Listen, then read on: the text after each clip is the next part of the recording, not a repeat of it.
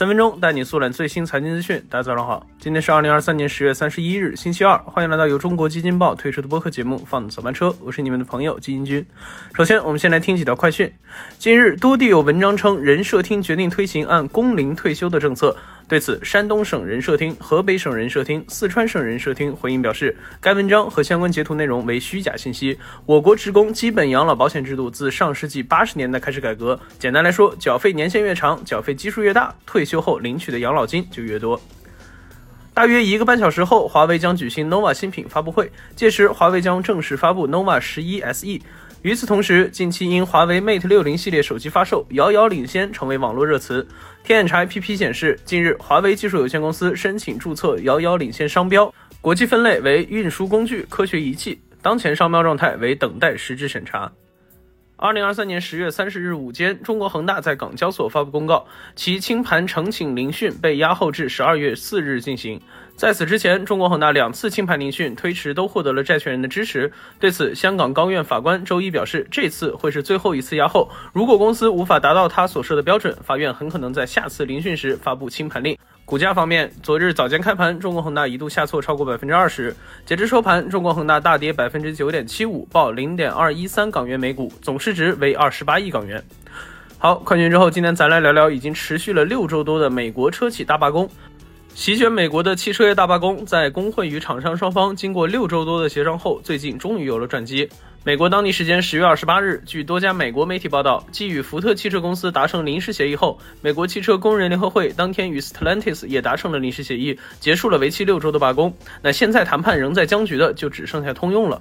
据媒体援引知情人士透露，三家车企都同意给工会成员们提供破纪录的百分之二十五的加薪。那通用汽车还会在合同商议的四年多时间里，为增加的生活费用提供额外补偿。此外，Stellantis 还同意在工作保障方面做出让步。不过，现在工会与通用汽车的谈判卡在了退休福利和临时工问题上。通用汽车的退休人员临时工比福特和 Stellantis 要多得多，因而福利的增加将使得通用汽车的成本比另外两家更高。不过，双方也正在积极谈判，希望能在这周末之前尽快达成协议。为啥呢？因为车企实在是受不了了。这场罢工始于九月十五号，是工会历史上第一次同时对三大汽车制造商罢工。并发展到了包括四万五千多名工人、八家装配厂和三十八家零部件配送设施都受到影响。在罢工影响下，通用汽车和福特都取消了盈利指导。根据经济咨询公司安德森经济集团的数据，截至十月十九日，UAW 针对三大车企的罢工所造成的经济损失已经超过了九十三亿美元，涵盖车企及供应商、经销商等的损失。同时，受罢工影响，除了带来市场的压力，长远来看也将推高新车的价格，加剧美国的通胀现状。摩根士丹利经济学家表示，受汽车行业罢工影响，美国第四季度经济增速会受阻。他们将把美国年度的 GDP 增长预期从百分之一点七下调至百分之一点四。高盛估计，罢工每持续一周，美国的第四季度 GDP 年化增长率就会下降百分之零点零五至百分之零点一。不过，如果车企将工会的要求全部满足，对于他们来说又是另一种难以承受之痛。据计算，如果按照罢工前车企员工的平均时薪六十六美元来算，如果答应工会一开始加薪的要求百分之四十，那今后三大车企的工人时薪将达到一百三十六美元，从而使得三大车企每年的劳动力成本增加四百五十亿到八百亿美元。虽然在经过漫长的谈判后，将这一幅度降到了百分之二十五。但对于车企来说，其实也是一笔不菲的开销。另外，这场车企间的罢工似乎也有了向其他行业扩散的苗头。